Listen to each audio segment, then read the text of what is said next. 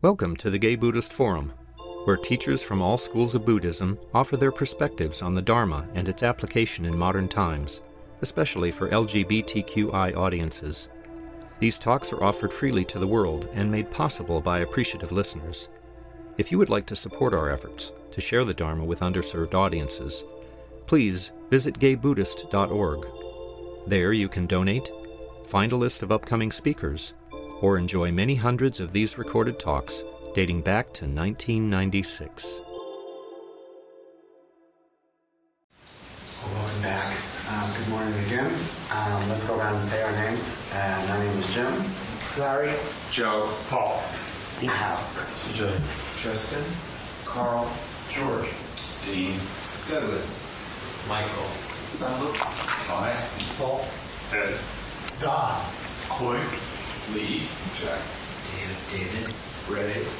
Clint. Robert. Paul. Uh, Peter. Jim. Mark. David. Anyone here for the first time? Great. Welcome very much. Um, this morning we're um, privileged to have our friend Howard DePorte speaking with us. Um, he will be generally relating the parts of his story uh, that pertain to his speech. I do know that he's a Southern California boy. He um, was a Lutheran prin- uh, minister uh, of a very uh, successful and progressive and growing uh, Lutheran congregation in the South Bay, Fremont, I believe. And I, from an old friend whose father uh, was the Lutheran bishop who um, ordained him, I know he was greatly valued in that capacity. So, um, Howard, welcome and thank you for sharing in advance. Good, yeah. Fellow brothers of the Sangha, um, thank you for the privilege of allowing me to be here this day. I do want, um, uh, for the sake of respect around um, the pain uh, that I have caused uh, by my story, want to let you know that um, those of you who may not know my story is that uh, uh, I was uh, convicted of a felony sex offense against a 15 and a half year old minor in my congregation. Uh, his name is Dougie. Dougie was also a mentally challenged youth, which basically means um, Dougie always reminded me of Forrest Gump as a teenager and I cared for him, loved him deeply. And I also um, broke my vow as an ordained uh, clergy person of the Evangelical Lutheran Church in America. I broke my vow as a man who had been married uh, to a woman for 15 years in those actions and acknowledge that um, uh, my, my behavior and my sexual misconduct may be a great source of pain, uh, maybe repulsion uh, to some of you. And I respect that. Uh, I understand that. And um, I honor that. And I honor it by um, creating a small space right now, maybe about 30 seconds, in which of silence, in which I uh, do a practice whenever I feel unsettled or out of my center or unbalanced. I go into my silence and I say my name three times, which is an ancient tradition from indigenous cultures around the world. And you feel unsettled and, and uh, not on the middle way to stop, breathe, and say your name.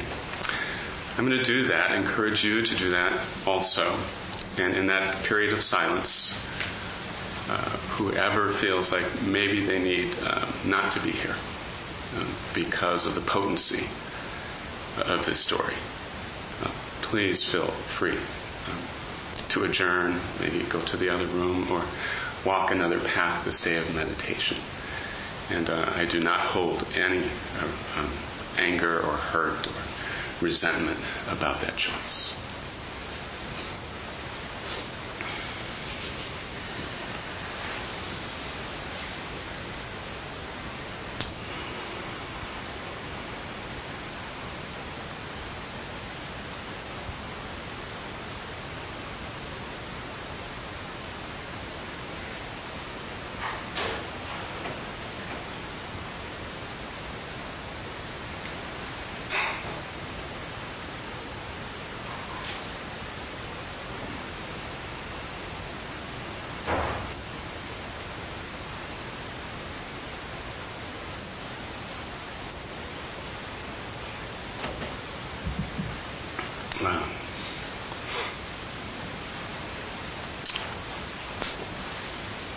uh, I, sometimes I uh, could kick myself in terms of why did I accept this invitation to talk.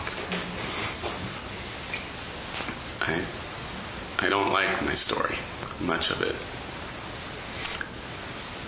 But that's been part of my path is uh, owning it, understanding it as best as I can understand it. Letting go of what needs to be let go of, um, wrestling with the material that I need to wrestle with uh, towards my own path and the path of enlightenment. And uh, to somehow be in line with this universe which is moving. One of the great principles of Buddhism that's been a profound resource for me is the idea of impermanence. That the very nature of life, the very nature of creation is creation, it is movement, it is change. My personal belief, and it's kind of more of my Taoist side, is that that movement in the, in the most general sense, is benevolent. It, it is about life. It is about an evolution towards uh, the light. And so it compels me, propels me to stay in the rhythm, in the movement, to learn from it and grow from it, uh, to be changed by it to change with it.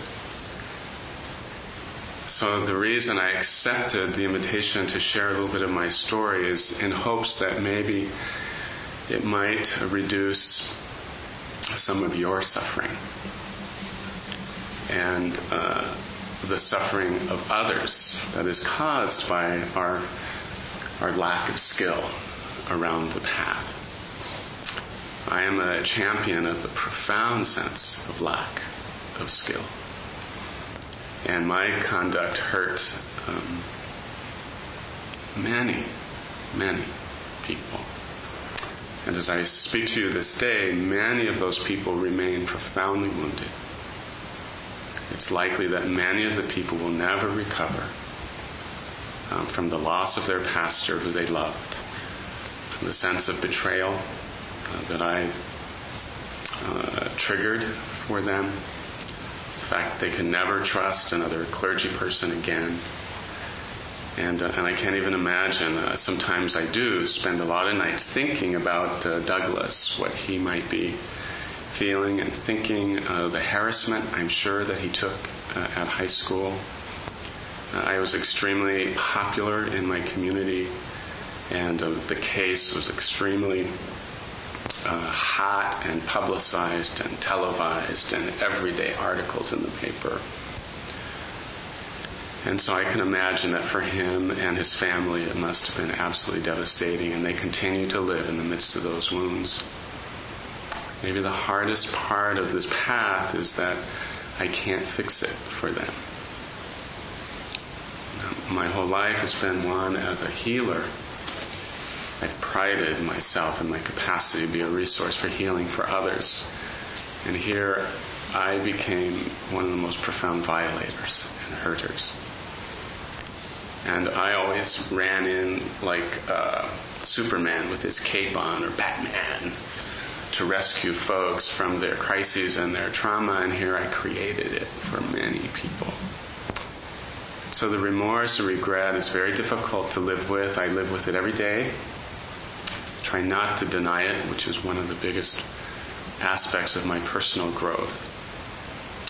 To let it wash, let it rise and wash out, rise and wash out, much like the ocean, which has been my primary metaphor for healing, uh, the ebb and flow of the ocean.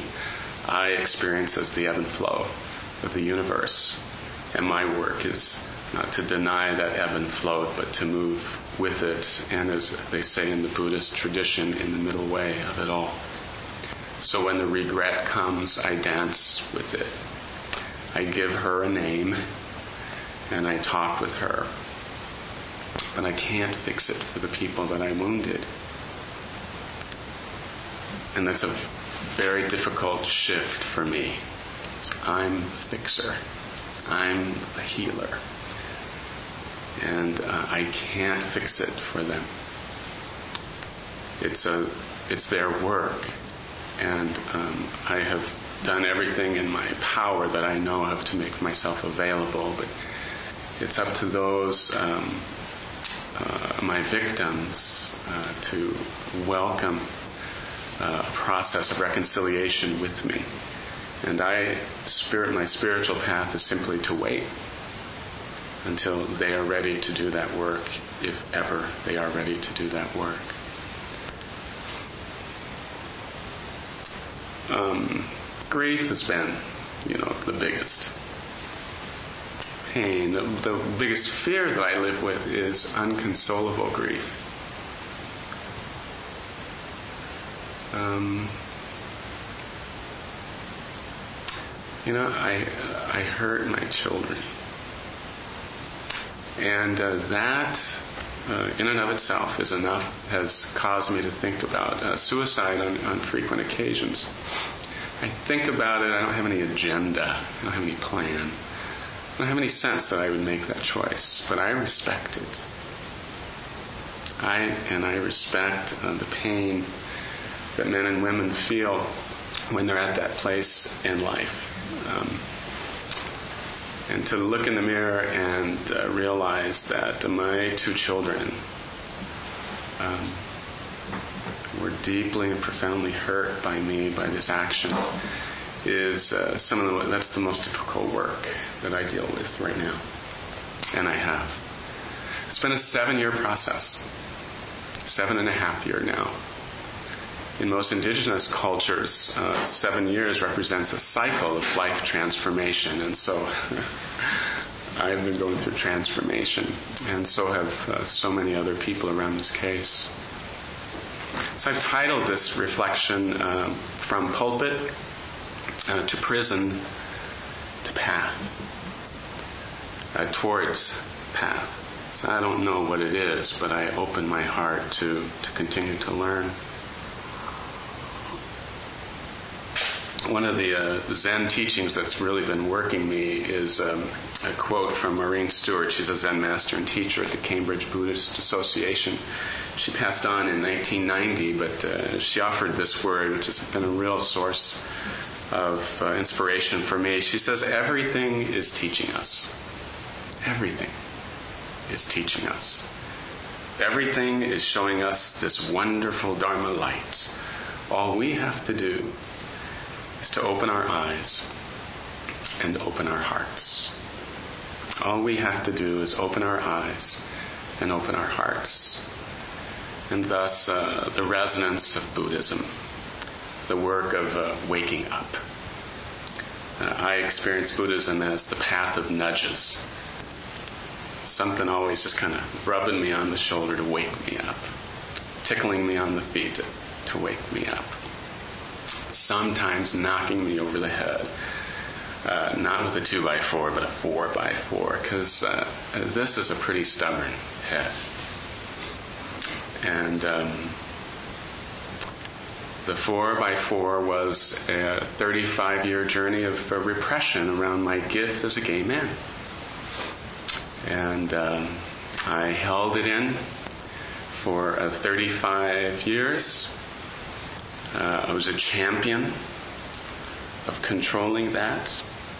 I had made this pledge that, okay, I, I am in the culture this, uh, the uh, quintessential symbol of the heterosexual successful male with a beautiful wife and children, and all the privileges that come with that, and my God, my God, there are enormous privileges and being white.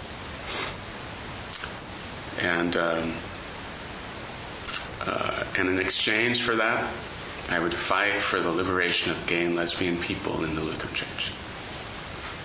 That was my the depth of my arrogance. And and I fought. And uh, we gained a lot of quote unquote victories. But it was really a lie because I was not out. I was in the closet. And uh, I started to go through depressions. The basic principle in most psychologies is it takes more energy to keep stuff in than to let it out. and I started to grow tired of the battle of keeping in my sexual attractions. And I was always falling in love with men in my congregation. And, um, and I would just turn it off. And then I would start to go through these uh, depressions, about three month periods. And I was very functional professionally. I could cross the T's, dot the I's, attend appointments, be quite lucid, and actually make an impact. Um, but emotionally, I was absolutely ice cold, not present at all. And my spouse, she began to notice this pattern also. And every time it centered around the fact that I had developed an attraction for a man in my congregation or in the community. And it would come up and it would bubble like, like boiling water. It was fire. It was hot. Um, you know, just uh, almost pathologically would masturbate over these uh, images of him and me, and, but couldn't do it. Couldn't do it. Too much at risk. Too much to lose. Uh, I had finally um, come to a place in my life where um, I knew I needed to come out because I had a sense I, I was dying. I, you know, physically I was okay, but spiritually I was dying. My sermons were absolutely shit. And they were absolutely irrelevant. And uh, they were not focused, and they were not graceful, and they were not helpful. And I was becoming more and more angry. And so, really, when I think about the pulpit, I think about two powerful places of repression in my life my gift as a gay man, and around anger. I held both of those in with a voracious uh, tenacity. And they were both eating me alive from the inside out. When I came out, I met a, a number of, all the gay men that I've met have been absolutely beautiful. And one, one of my friends, after he heard my story, says, Man, the gay gods were pissed at you. So you're holding in that gift and that beauty for that long. They were just pissed. And they were going to make you pay for it. I, I do want to say with, with absolute um, joy that I love being gay. And, um, and I love the gayness of my being. I just love being authentic. For the last seven and a half years. Uh, being authentic, being true to, to the self that's evolving. And that has been the most profound sense of a liberation for me. And in that sense, I'm really grateful. But I also loathe my path, the way that I got there. And um, I guess my word of encouragement is that um, repression leads to great suffering.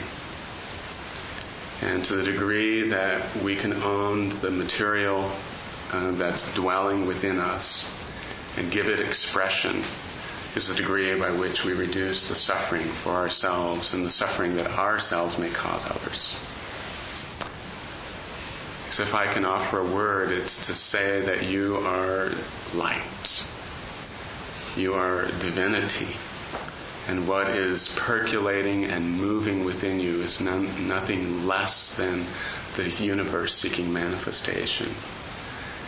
And whatever form that uh, expresses itself, give it articulation, give it color, give it expression. And if it goes against the culture, which being gay does, um, then um, find the middle path of expressing that in a way that honors your integrity and at the same time respects the fear in which it is born. Keeping both in tension. Keeping both in tension. It feels like the middle way to me. Um, doesn't mean I give power to homophobia, but it means that I have learned to respect the fear that's underlined in it for people. And the more I'm able to connect and have compassion for that fear, the better I'm able to be in relationship with homophobic person people. And the deeper our relationship becomes, the magic is that eventually they begin to trust me as a human being, as a gay human being who's not going to hurt them. Being a felony sex offender has given me the privilege of losing all status in this culture. I have uh, zero status in this culture. Actually, I have the lowest status in this culture. As a matter of fact, in prison, which I guess if we were into status, if you have a prison record, that's fairly low on the status, the scale of status in this culture. In prison, I was lower, I was the lowest of the low. Uh, child sex offenders are considered um, worse than, than any other offender in uh, the penal system. And so um, I have no status really to, to try to work towards or try to achieve. It's also given me the capacity to have compassion for, for just for everyone, or to work towards compassion for all people. There's nothing about my life that's uh, righteous or proud and that I could be in competition with anyone over. what I immediately link to with other human beings is our mutual humanity and to work to have compassion uh, for their humanity and an understanding of their journey. As a result, it's given me a, a, a, an ability to have compassion for uh, George Bush where, you know, in older days, in the days where I had status and power and could move mountains, I would contend with George Bush. I would fight him. Uh, I have been gifted with the privilege of looking at him as a human being who, like me, has multiple wounds, a lot of repression that's unrealized and remains remains buried. And I live also with the pain that he's in a place of great power, that his suffering impacts the suffering of the planet. Uh, but he is not a greater or lesser person than me. And uh, the same goes for, for all people that I'm in relationship with. I don't feel like it's an abandonment of the anger that I feel. But my first entree to people is one of compassion where before it was my first entree to others was one of judgment, competition, and a position. Um, I'm grateful uh, for that gift. Needless to say, I have some relationships with some very strange bedfellows, uh, some of which would not feel really comfortable in this community, but people who I love and work with and, and dance, do this great dance of life with. So it really is a story of repression of my giftedness as a gay man, repression around anger. I didn't handle anger well at all. I was a classic fighter or flighter. And, and I fought, and I would fight the mayors of Newark and Fremont and Union City for the rights of uh, what I considered marginalized people. I fought with the, uh, before the, uh, uh consistently before the uh, Oakland uh, County Board of Supervisors, and um, and I had political aspirations. I was thinking about resigning the ministry and uh, going into the Green Party and hoping that I might be a Green Party candidate. And me and Matt Gonzalez one day would work uh, towards the White House. All of that uh, really got got shifted I did have a plan to come out. We make plans and God laughs. We make plans and the universe, I think, chuckles. But I knew I had to come out. I knew because I was dying inside. I was unhappy with my marriage, unhappy with my ministry. I was just an unhappy individual, and I was pissed. I was just so hot about everything. And so I had a plan, and my plan was uh, I was going to take the call at the Stanford University chapel there. We have a Lutheran chapel there, and the call for pastor was there, open, and a number of people had approached me about taking the call, and I thought, that's, that's it. I'm going to be the pastor there, and then I'm going to start PhD studies in in in um, you know world religions, and I'm going to teach world religions, create a financial base uh, for my ex-spouse and children, and then come out and say, well, you know, I'm also gay. That was my plan. And actually, I was quite close. I had done all the paperwork. The bishops were starting to get uh, involved in making things work. Um, I was on target. My relationship with uh, Douglas was a very appropriate professional relationship for three years. Um, and it changed. And it became sexual. The innuendos were sexual. The energy was sexual. Um, he's very physically very healthy, mature. He'd already started shaving. Um, and he was talking more about sex. And I knew that my responsibility as a professional was to was to um, channel that energy in an appropriate direction. I chose not to. Uh, one of my great la- my lack of skill was the fact that I allowed uh, the energy um, the sexual energy to to play, and um, and it just moved way too fast, and I couldn't control it, and we ended up engaging in two acts of uh, mutual masturbation. I was arrested. Um, he told his parents I was arrested. The rest is history. Um, we did have to go to trial um, about uh, $60,000 later, and a, quite a um, average attorney. Um, I faced 10 counts, and uh, pretty much based on my testimony, was acquitted of uh, seven of them and uh, convicted on three counts. I received a 44 month sentence. Um, the judge did show some mercy by allowing me to have half time. In most sex offense cases in the state of California, it's a mandatory 85% sentence. You serve 85% of the time. So I was given half time. That meant for every day that I served, I received another day of credit towards my term. And for that, uh, I'm grateful. And so um, my plan didn't didn't work, and um, it happened extremely fast. And one day I was sitting in the office, and the next day the headlines read um, uh, popular pastor accused of molestation. So um, change was radical, it was swift, it was powerful, it was intense.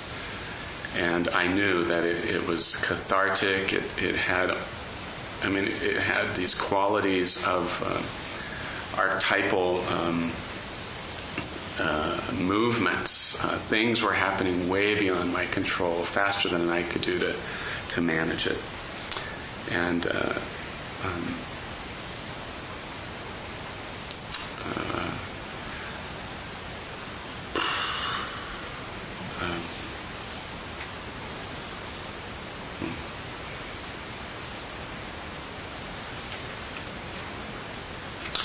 so my work was to declare my truth. It was to come out. That that's what this was about. I just had to continue to come back to that center. And uh, I've I've never been with an adolescent boy before. I never have since. I actually was in love with Paul, was a 35 year old member of the congregation. Uh, sadly, it turned out he was straight. And um, but it was a uh, it was an entree point. It was my entree point into a gay world, and um, I just encourage you, uh, anyone listening or who may read this transcript, that that it is a way of coming out. It's not the best way, and um, not only for your sake, but for the sake of so many others who are, who are so radically and continue to be radically impacted uh, by my choice and by my conduct. But the path of being true uh, to what's being called up within you. That is the work to me of spirituality. And it's the work of the spiritual community to create containers and, uh, and wisdoms around which your authenticity can have uh, space and place. Uh, when I was in prison, um, one of the great gifts that I received was that I confronted my mortality. Um, I was absolutely convinced that I was going to be killed. I spent uh, five months in county jail when the courts worked out my sentence. And then I was transferred to San Quentin State Prison, where I resided for another five months. And uh, San Quentin is a um, um,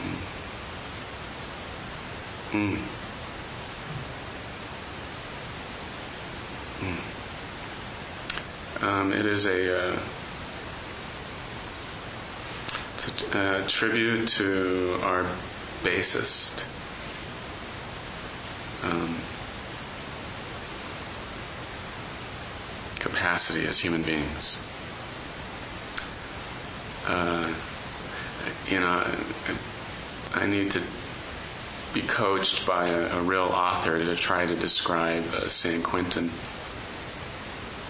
But uh, if you can imagine, um, you can imagine a honeycomb that's 50 feet high,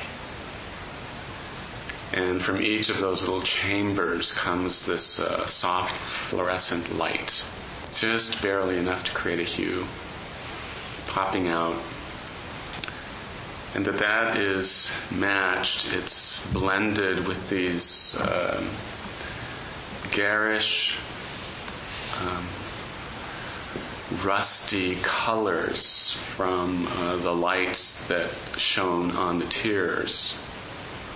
And it's nighttime, and uh, there is. Um, screaming and uh, motherfucking this and motherfucking that. I'm going to cut your motherfucking throat tomorrow. And uh, about, you know, a good dozen fights were declared the night before. And uh, confrontations were planned uh, the next day. Um, and you just sat with the tension of uh, that violence that was just about to implode. Um, my experience of my brother prisoners is that we were all and are all um, wounded boys in um, powerful, strong, uh, intense adult bodies. But every one of them, like me, was a boy uh, emotionally who um, lived with and did not know how to relate to the wounds they carried as a boy, other than with their fists and their mouths and the weapons uh, that they made to carry out their rage. But it was just boys. They're all just human beings. We are all just human beings with, uh, you know, childhood wounds that remain um, salty, um, buried, repressed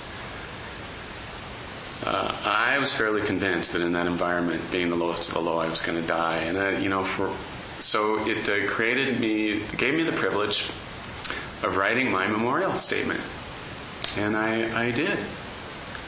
Um, I wrote to my children the letter that I wanted them to read upon my death.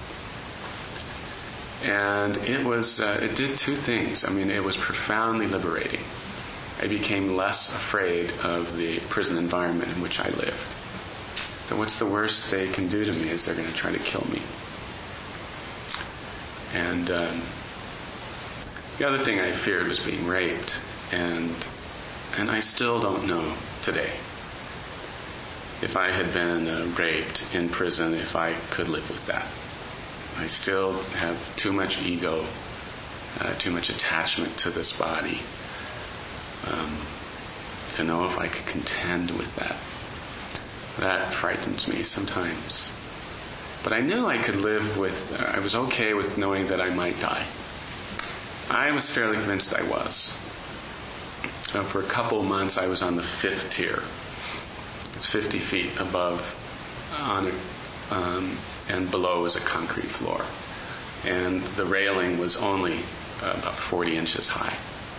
So three guys would just jump you and, you know, during the movement from to the mess hall back, it would be fairly easy to get bumped over the rail. And um, or the, the staircases were all made of iron and uh, they were extensive and so I, you know I could see. There were a lot of ways in which I saw that this might happen.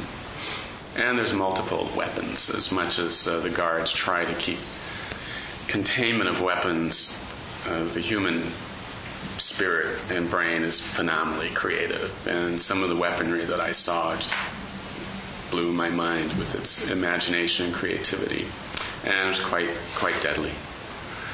So I was given the privilege of writing my memorial statement, which I offer to you as a suggestion to visualize your death, your passing, and what it is that you want to say to those who remain behind. So I found it, it took away a lot of the fear around the threat of dying.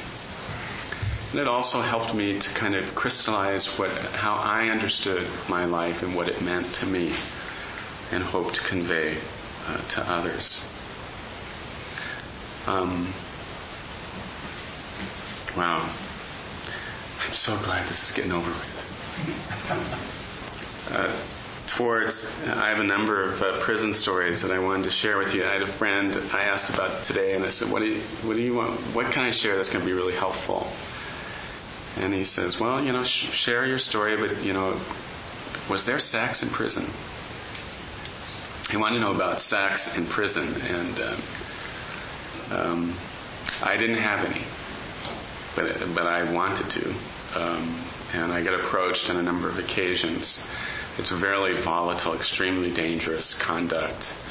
And um, you have you have two threats. One is from the prisoners themselves around issues of possession, uh, whose whose lover is who.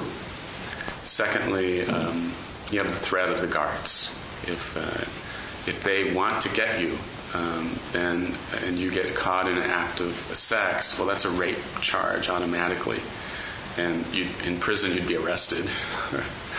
You'd be arrested, and the district attorney would be contacted, and the state would file charges. You'd have no defense, and you'd be convicted of a rape charge. So there was, a, there was a lot around it that was really very risky. I could say that if I had a longer sentence, um, that I would have approached uh, the idea with a, a couple uh, of the men who I knew were, were gay in the prison life. Um, when I was finally transferred to Mule Creek State Prison, which is a high security uh, prison just outside of uh, Ione, outside of Jackson, actually a spectacularly beautiful location. I'd been there uh, a week, and um, sirens flew, and and uh, everyone whistles were blowing, and when that happens, you have to get down, your face onto the ground, or you'll be shot. And they, after everyone's down, they rushed us all back to our cells. And it turns out that uh, someone had had had their throat cut from ear to ear. And it turns out it was over a drug deal. Um, one of the things I did learn is that if you wanted to find trouble in prison, it was it was there. But if you wanted to avoid it, there was a, some degree of respect around, you know, chill out. There was also an advantage of my age. I was immediately called OG, or old guy. And in prison, there is some degree of respect for the older prisoners to creates some degree of safety. Um, when I was in prison, I was a teacher. I was given the privilege of of teaching fellow inmates, and uh, which is uh, a dangerous position because it's one of status, and that's the last thing you want to claim in prison is any status. So then you have to defend that status, and that status will be challenged. That is an absolute guarantee, and. Uh, and uh, so, being given the privilege of being a teacher was uh, had some danger linked with it, and uh, but I wanted to teach. I'm, I'm, i love teaching. Great teacher, and uh, so I was given the privilege of coaching men who are on the uh, GED track and men who are on the high school diploma track, and then I taught uh, Mexican nationals English. I was their ESL teacher, and first day of class. I think I shared this story with Bob. You know, I walked into the classroom and it was a shoebox, and there were nine men in there, um, big guys. We filled up the space really quick, and I'm in there teaching these guys English. English. They were all, almost all of them, bigger than me. And uh, I walked in the middle of this thing, and the bell rang. It was time for class to start. And I kind of walked up to the center of the top of the front of the class, and um, most of the men sat down except for Chico.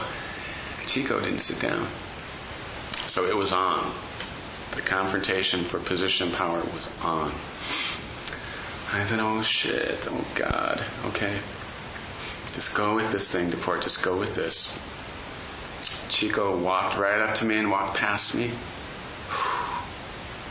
Went behind the chalkboard and, and pulled out um, this black bag of, that was filled with water, black plastic bag, filled with water. Brought it out and sat it in the middle of the room. Then he walked to the other end of the classroom and shuffled behind another cupboard and pulls out a stick. I thought, oh man, and he comes to the middle of the room and he takes the stick and puts it underneath uh, a knot, in between a knot in the bag. And there in the middle of the classroom, Chico starts doing pull ups. Curls. Curls. This thing. Right in the middle of the class. Now, he's got a student sitting right there, he's got a student sitting there. We're all really close. Of course, he has the full attention of the class. And it's, you know, I'm in your face, motherfucker. What are you going to do about it? And I thought, just go, you know, go with the energy. Don't resist. Don't don't change it. Move with it. And um, said, said, Chico, this is your workout. Said, yeah. I said, well, do you mind if um, if we can uh, write about your workout. Said, what? I said, well, let me do this. Let me see if I can write a sentence about what you're doing. Looked at the other guys. This white motherfucker, he's a crazy son of a bitch. I not. I want to I want to write a sentence. So I got up on the board and I said, Chico has beautiful muscles. And he laughed. The other guys laughed, and I thought, the energy is changing. I said, well, Chico, I want you to continue to do your workout. Do whatever it is, you know, because I'm watching. Muscles look good. I'd like the rest of the class to watch Chico. And you also write a sentence, and we're going to share them with Chico uh, when you're done. Papers went on the desk they all started writing sentences about Chico. He loved it because he was the center of attention. There was no confrontation. He finished his workout. He sat down because he wanted to hear what everyone had to say about him. And we made it through. And from that moment, Chico then became my advocate. And no one messed with the teacher because Chico was in my camp is it's a helpful story to me because uh, I try to apply it in my life that, that energies come from wherever they come. I don't know where the hell energy is coming from half the time. But in an old life, I would fight and resist, push and pull. Uh, in this new wave of my development uh, on the path of light. Um, I'm, my work is to be with it. I love the metaphor of dance, to dance with it, learn from it, integrate with it. I do have to confess, I'm in closing, that I feel like I'm becoming less a Buddhist and more a Taoist. But who knows? Talk to me tomorrow. And so that's where my path is uh, leading to open heart, being open to outcome, not attached to outcome, and want, wanting to thank you, uh, the Gay Buddhist Fellowship, for your profound uh, support and unconditional love uh, for me in this process. Um, you have been the single most potent haven of, of love, uh, safety, and um, growth in the last seven years. Um, I also want, in closing, to express again my apologies uh, to the gay community as grandiose um, and maybe even arrogant as that sounds. Um, I acknowledge that by my sexual misconduct, I contributed um, to the pain of our struggle for liberation. That my conduct played right into the hands of uh, homophobia and anti gay hatred in the culture. They have now a wonderful story to prove their point. Um, um, as, as wrong and misguided as it is, um, they got a little grist for their for the mill, for their mill from my story. For that, uh, I uh, apologize.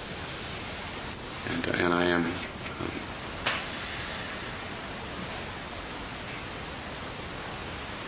I wish I could change it, but I, um, I can't.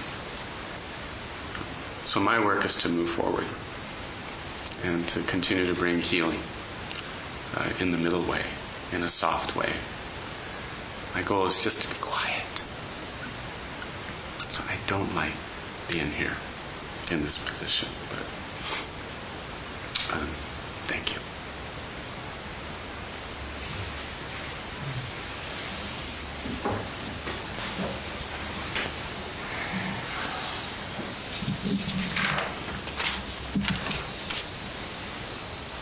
Sweetheart, would you be open to some questions? Would you? Or, or, or is this enough? It feels. Well, it- question and response. I'm not good with answers. So I don't have answers. So. Um, no answers necessary. I think I would simply like to express gratitude for you sharing your story. And I congratulate you.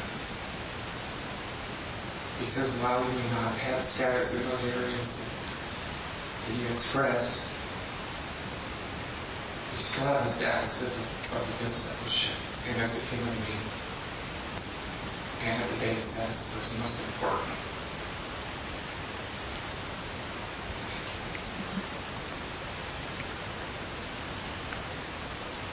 Thank you so much.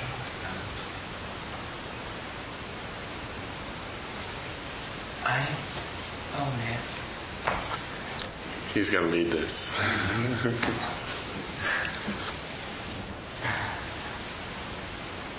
I'm very, very impressed. Although that you've been to this hardship to love in that way.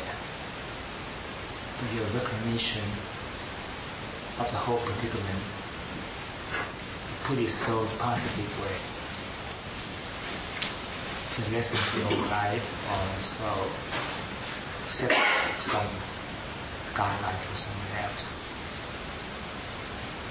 you will positively deal with all things. You're able to submerge or to uh, come above the all predicament and deal dealing with. Instead, stay on, submerging under predicament and deal with it. So, I'm very, very impressed with one thing though. Personally, I'm not got that far. Go get Bush a credit. okay. Thank you. Uh, Again, I want to thank you. I just echo what I've heard, what I think shared with my husband. It was very powerful. And I, I, I've enjoyed it for years, and I've learned things about you today that I didn't know about. It was very powerful. Uh, I'm just curious what, what your thoughts might be about this big Republican scandal with the Spokane mayor. uh, think his name is Jim West. Um, but it's, it's interesting because at least when you were struggling to, to deny your, your gayness, you, you, you didn't act in an evil way. You were promoting gay rights, you just weren't identifying yourself as such. Whereas this guy was out there persecuting gays and lesbians same time struggling with his own gayness and his, his position of power and influence that he had. And I'm, I'm just curious, I'm, I'm sure, I'm very surprised that you were following this. It's been so much out there in the media. I just wonder what your thoughts were on that. Well, my heart goes out to him. Um, he hates uh, the gift of his gayness and translates that into attack. And I'm really sad uh, for that hatred and feel responsible for contributing to it in some ways. And, um, repression is uh, my experience is the uh, seedbed for so much unnecessary suffering and an enormous degree of repression around his his gayness. Uh, he's bought into hating the fact that he's gay, and and uh, that's that's the work that he does. Ultimately, I'm hopeful uh, that his crisis will find um, some enlightenment. He will move to a place where he accepts his gift. I never um, hated my attraction for men. I was just really pissed at myself for keeping it in, not having the courage to to um, uh, to, to own it and to manifest it and express it. So I always I envied gay people. I envied the men and women who were out. I'm so proud of them, and um, and wanted I wanted to be like them. And so when I did come out, it was, I mean, it was celebration. And um, I had, I had, uh, I have a deep, abiding respect for the place that gayness plays in human history and in the human story. Um, I believe all people are specially gifted. But one of the special dynamics of our gift is spirituality, in my view. And it also is celebration of sexuality. And I've always had a sense of that. So my work was really try to work with the homophobia within my community and um, put the best face of, of human sexuality on, on the dialogues. But um, I heard for him, and I, uh, since I've come out, I've had a number of experiences, relationship with men who still have a lot of internalized homophobia. It's, it startles me when I experience it. They're angry for what seems to be no logical reason. They're just pissed. And um, and then if I've been with them long enough, I get some clues to the fact that they're gay and they hate it. And, and I, my sense is that's where he's at. You know, I, a lot of me wants to just put my arms around him and say, you know, not only is it okay to be gay, it is profound gift. Let me help you find the way. But uh, he'll, he'll, uh, you know, I pray for him.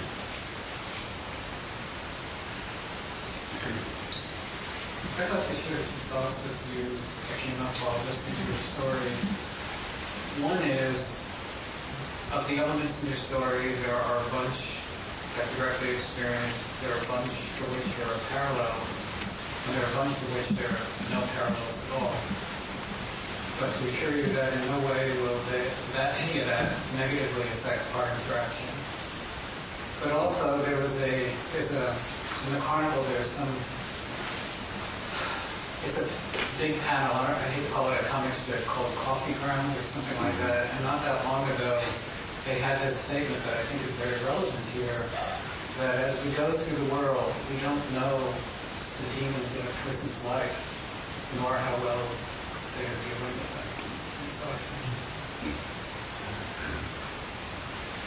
And my, my heart goes out to like, you know, Michael Jackson, gay and black, and can't own either of those profound gifts.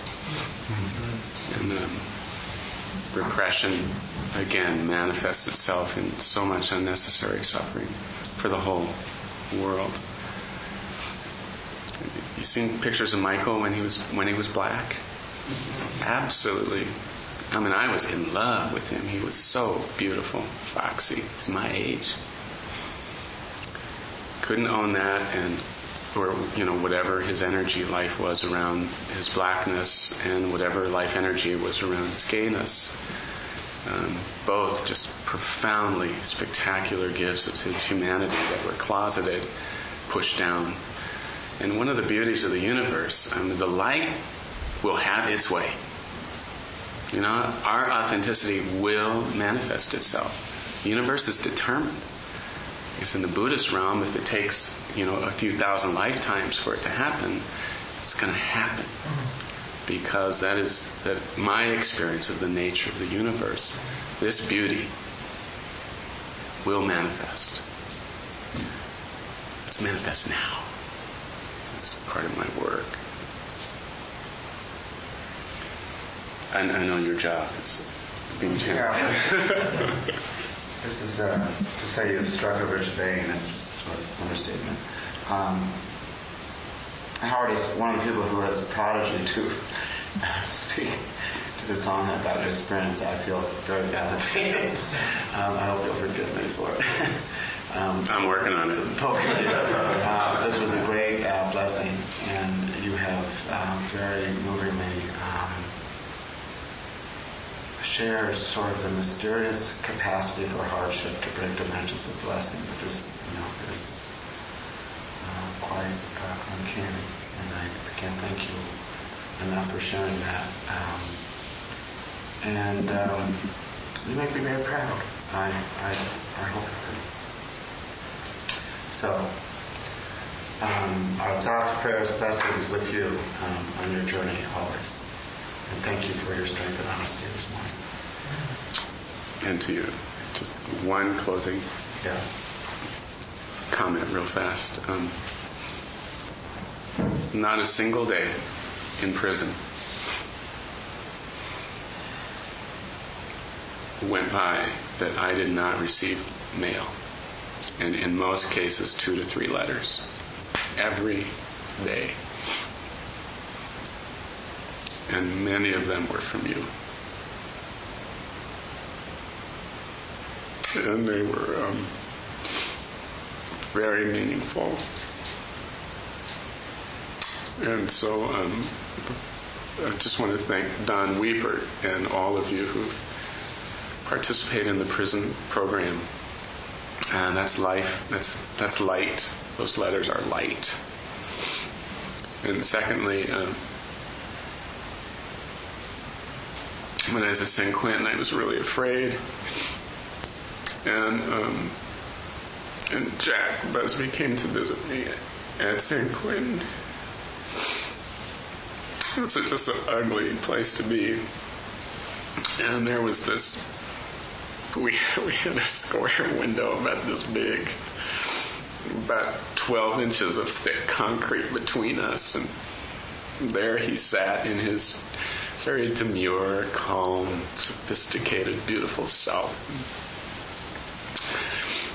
And his last words to me were, um, Howard, just all I can say to you is breathe.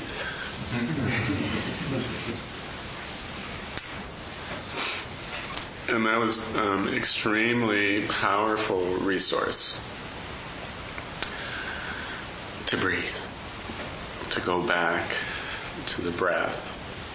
And I'm grateful to the Buddhist path for for that profound teaching, calling me back to, to breath. And thank you, John. I'm done. Okay. I need to go to bed. Oh, Robin. Um, Peter, are you the host? Yes. Do you want to?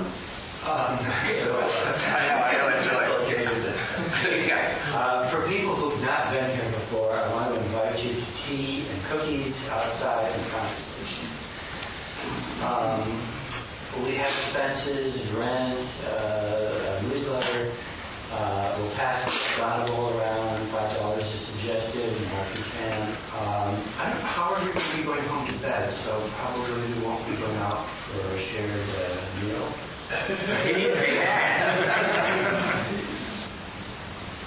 That's it? Okay, let's get this over.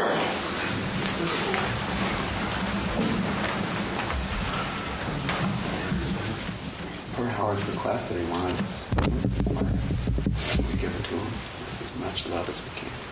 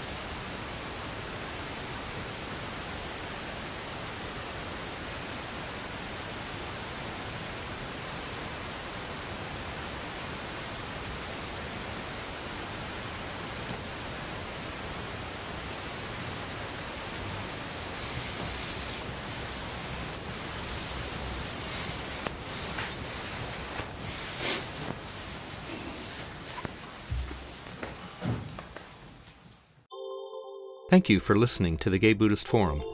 If you would like to hear several new talks per month and be notified of upcoming speakers so you can participate live, please subscribe to this podcast, like us on Facebook, and join our mailing list by visiting gaybuddhist.org.